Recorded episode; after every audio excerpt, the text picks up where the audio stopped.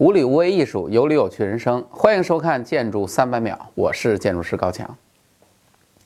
在上一期节目里呢，我和大家聊了聊著名的应县木塔啊。这应县木塔的建造年代呢是辽代，辽代在历史上我们知道只能算是小角色。中国真正牛逼的朝代，那绝对是首推的是唐代。前段时间呢，这个陈凯歌大导演的《妖猫传》，不知道大家看没看？这部电影最大的看点啊，不是电影的故事情节，也不是人物角色的这种塑造，而是陈导布的那个超级宏大的场景。基本上看了这个电影的人啊，肯定会觉得陈导如果当建筑师，没准比当导演更成功啊。当然，我觉得他当甲方估计可能更好。而这部电影当中呢，那个气势恢宏的宫殿啊，那个环境表现的就是晚唐时期的建筑风格。我们知道唐代呢是中国历史上特牛的朝代，要不现在怎么很多地方还都有唐人街呢？啊，你就没听说过哪个地方叫什么明人街、清人街的？像这样的朝代，自然也会有无比牛逼的建筑艺术。根据这个考古发现呢，说建于唐代最大的单体建筑是武则天在位的时候呢建造的一个建筑，叫做明堂。这座建筑的一层呢是边长将近90米的正方形，2、3层的平面都是圆形，总高度86.4米，相当于现代大楼的20多层。而且呢，最令人难以置信的是，建造这个明堂在当时仅仅用了11个月的时间。这个经过专家考证呢，这座明堂还有可能是中国建筑史上规模最大的木结构建筑。面对这样的事情，我们只能感叹。彪悍的妇女同志顶的可绝对不是半边天啊！只可惜这样的地标建筑呢，也会像中国那些千万个著名的古建筑一样，最终毁于大火。所以在1937年之前呢，中国还没有发现一座保存下来的唐代建筑，也很少有人认为中国还有唐代建筑存在。于是呢，当时的日本人就在中国搞了个调研啊，最后还断言说，在中国已经没有唐代时期的木构建筑了。你要看中国唐代木构建筑，别在中国，就去我们日本奈良和京都吧。啊，日本人一向都很恶心啊，这次也不例外。但是在当时呢，这话很难反驳。一方面呢，确实没啥发现；另外一方面呢，我估计很多人心里头自己都打鼓。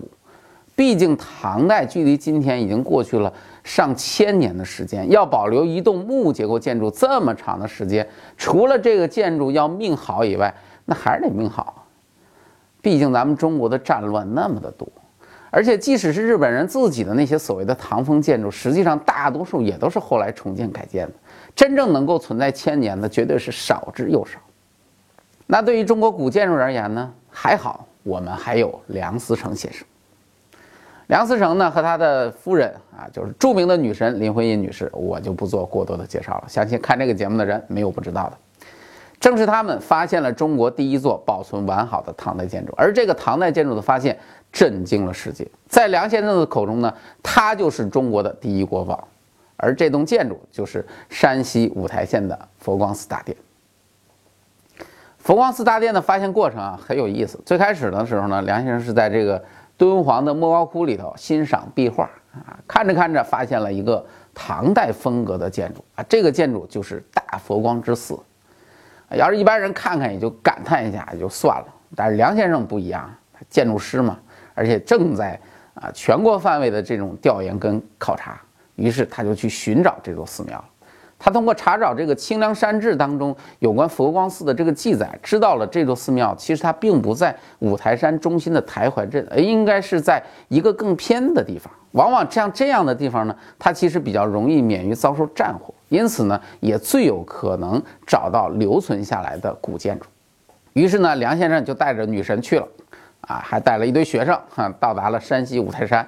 我们都知道山西五台山中国佛教4大名山之一，这个山的得名呢，是因为五台山有5座山峰，好像听起来很像那五指山啊，咱不是啊。这5座山峰中间是一盆地啊，手掌心儿啊，也被称为台内，而5峰以外呢，就被称为台外。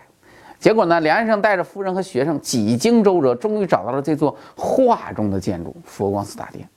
但是刚看到佛光寺大殿的时候呢，梁先生并不能确定这就是唐代的建筑，毕竟建筑不会说话嘛。他跟梁先生说：“梁先生，我是唐代建筑，怎么可能呢？”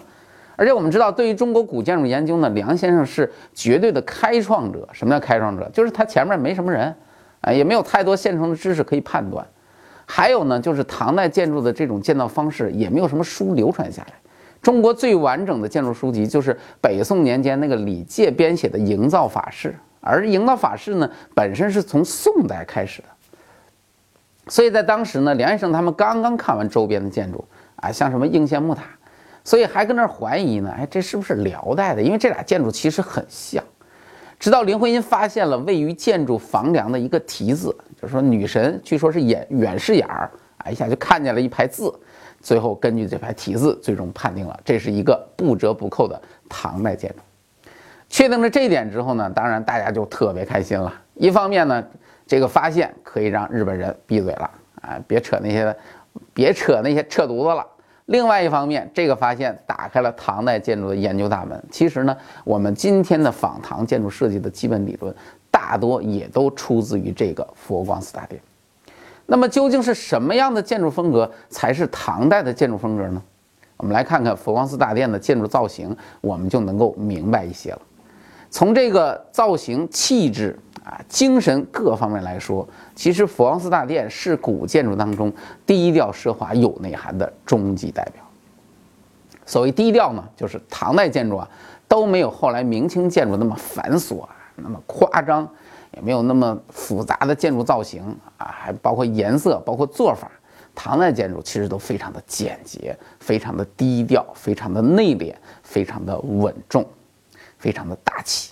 所以你看佛光寺大殿的这种建筑构件，像大家非常熟悉的斗拱啊，尺寸都特别的大，而且一层一层的挑出，伸得很远，整个屋檐呢就会显得很深，是现存中国古建筑当中斗拱挑出层数最多、距离最远的一个实例。而建筑的窗户呢，采用的是那种直棂窗，这种窗呢和后来明清的那种古建啊那种特别复杂的窗户比起来，那绝对简单多了。而且这个窗户，不知道的人可能一看还以为是一个小监狱呢。再看它的这种颜色，唐代建筑的外立面的颜色呢，一般都不多啊。佛光寺大殿采用的是这种灰瓦红柱白墙，看上去很普通。而建筑内部的色彩的种类呢也不多。虽然唐代的绘画呢是很辉煌的，但是呢建筑绘画不像明清建筑那么变态啊，画的花里胡哨的。唐代建筑不是这样，无论是从颜色和内容上都很朴素。再说这个奢华。作为中国古代的这个超级朝代大唐王朝，拥有的财富与权力当然不用质疑了，因此这个时期的建筑肯定不会是一个廉价的建筑，而佛光寺大殿呢更不能廉价。为什么呢？因为这是一个殿堂级的建筑。什么叫殿堂级？就是像宫殿一样的建筑。佛光寺呢最早是创建于北魏的孝文帝的时候啊，那个时候不是尊佛嘛。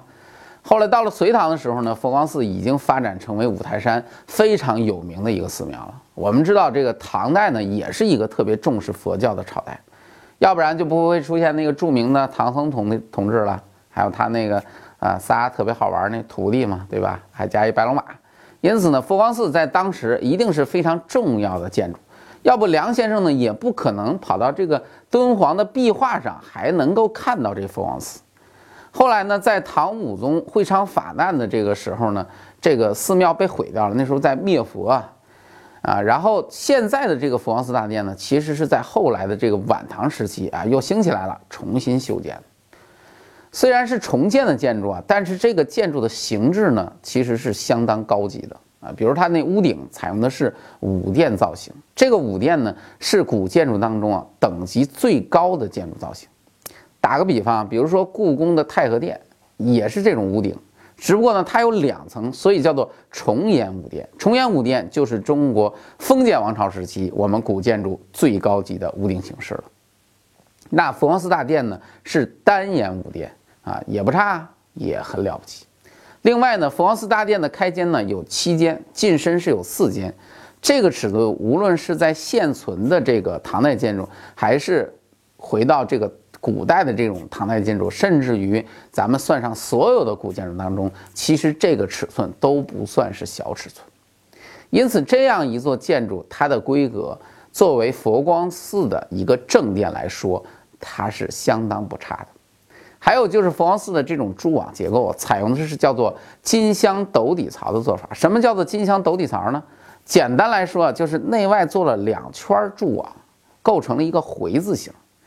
大家不要小看这个回字形啊！你现在看建筑，你觉得这种很常见，但是在那个时候，这种做法在古建筑当中也是很高级的做法。最后，我们再来说说有内涵，怎么个有内涵法呢？佛光寺大殿是一个很有内涵的建筑，这个内涵主要体现在魔术和标准上。我们知道，中国古建筑的这个施工的基础是魔术和标准化，原因很简单，因为我们是木结构为主的建筑。而木结构的特点呢，就是比较适合进行加工之后进行组装啊，就像这种积木似的。而且我们这种木构件连接方式，我们知道很多都是采用这种铆接，就不用钉子，直接通过孔的这种精巧的设计进行连接。而这种连接方式，你是不可能在空中完成的。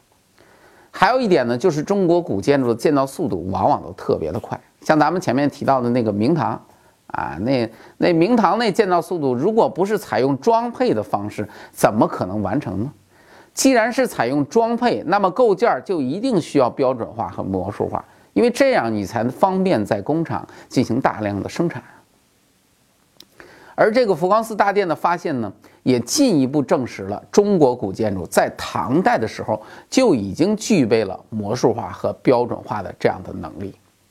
除了前面说的结构构件呢，在大殿的立面上也存在着一些比例关系啊，比如说这个斗拱部分那个支撑部分的高度啊，大概是占到了柱子高度的1/2，还有呢就是屋顶的高度几乎与它这个建筑身体部分的高度差不多一致，而柱子的高度呢与开间的尺寸呢看上去也呈现出一种方形的感觉。怎么样？听我说完了这些内容，你是不是对佛光寺大殿的这种认识会有一定的改变呢？有人曾经打过比方说，佛光寺大殿呢在中国古建筑领域的地位堪比金字塔在埃及的地位，也堪比雅典娜神庙在希腊的地位。其实这个比较呢，我觉得也许并不过分啊，但是呢不一样的是，佛光寺大殿的影响力与知名度又怎么能够与咱们说的这2位相提并论？那为什么我们国家的古建筑就这么低调呢？是喜欢的人不多吗？我想不是，别的不说，我们强词有理的粉丝群里面就有很多古建迷啊。最近因为几次清理，粉丝群的朋友们更加活跃了，人少了嘛，大家反而爱说话了。那既然大家都很喜欢，为什么还这么难以普及呢？啊，我认真思考了一下这个原因。我想可能是因为古建的知识实在是太过于繁琐与复杂了，而且最重要的是呢，我们能把古建知识讲好讲明白的老师也太少了。我记得我念大学的时候啊，我最讨厌的课就是咱们现在的这个中国古建史。那时候啊，一上中国古建史我就头大，看到佛光寺大殿的图啊，简直是头大的要命啊！我觉得简直受不了，一看那种啊特别繁琐那种小构件，哎，烦死了。并不是要埋怨我的建筑老师啊，但是在当时来说呢，就是这样的课程我真的是没法去喜欢。我也不知道有多少这个学建筑学的朋友跟我有同感，但是真的是很郁闷的一个事儿。当然现在呢我也是一个外行，今天呢东拼西凑点东西和大家做一个分享，还是希望呢能够引起大家对古建筑的兴趣。其实呢，真正工作快20年了，你现在回头再一看，你现在再看看周边的这些建筑，哎，唯有看到中国古建筑的时候，你莫名其妙的还真的会有一些小激动，而且总感觉呢，这种建筑才是跟自己的血脉是相通的，这种建筑可能才是自己以后的这种归宿。有的时候看到这种建筑的时候呢，不知道为什么还会有一种要热泪盈眶的感觉啊，是不是很脆弱？我相信可能很多人都会有同样的感觉。当然了，那些粗制滥造的仿古建筑我们还是要排除在外的。感谢收看我们的节目，我是高强，咱们下期再见。强词有理粉丝交流群，强哥亲自坐镇，邀请你的加入。所有热爱建筑热爱景观的人齐聚一堂，大家共同讨论各种有趣的建筑景观话题，每周还能获得免费的建筑景观设计资料。现在就联系微信号强chat申请入群，立刻加入建筑景观爱好者的大本营。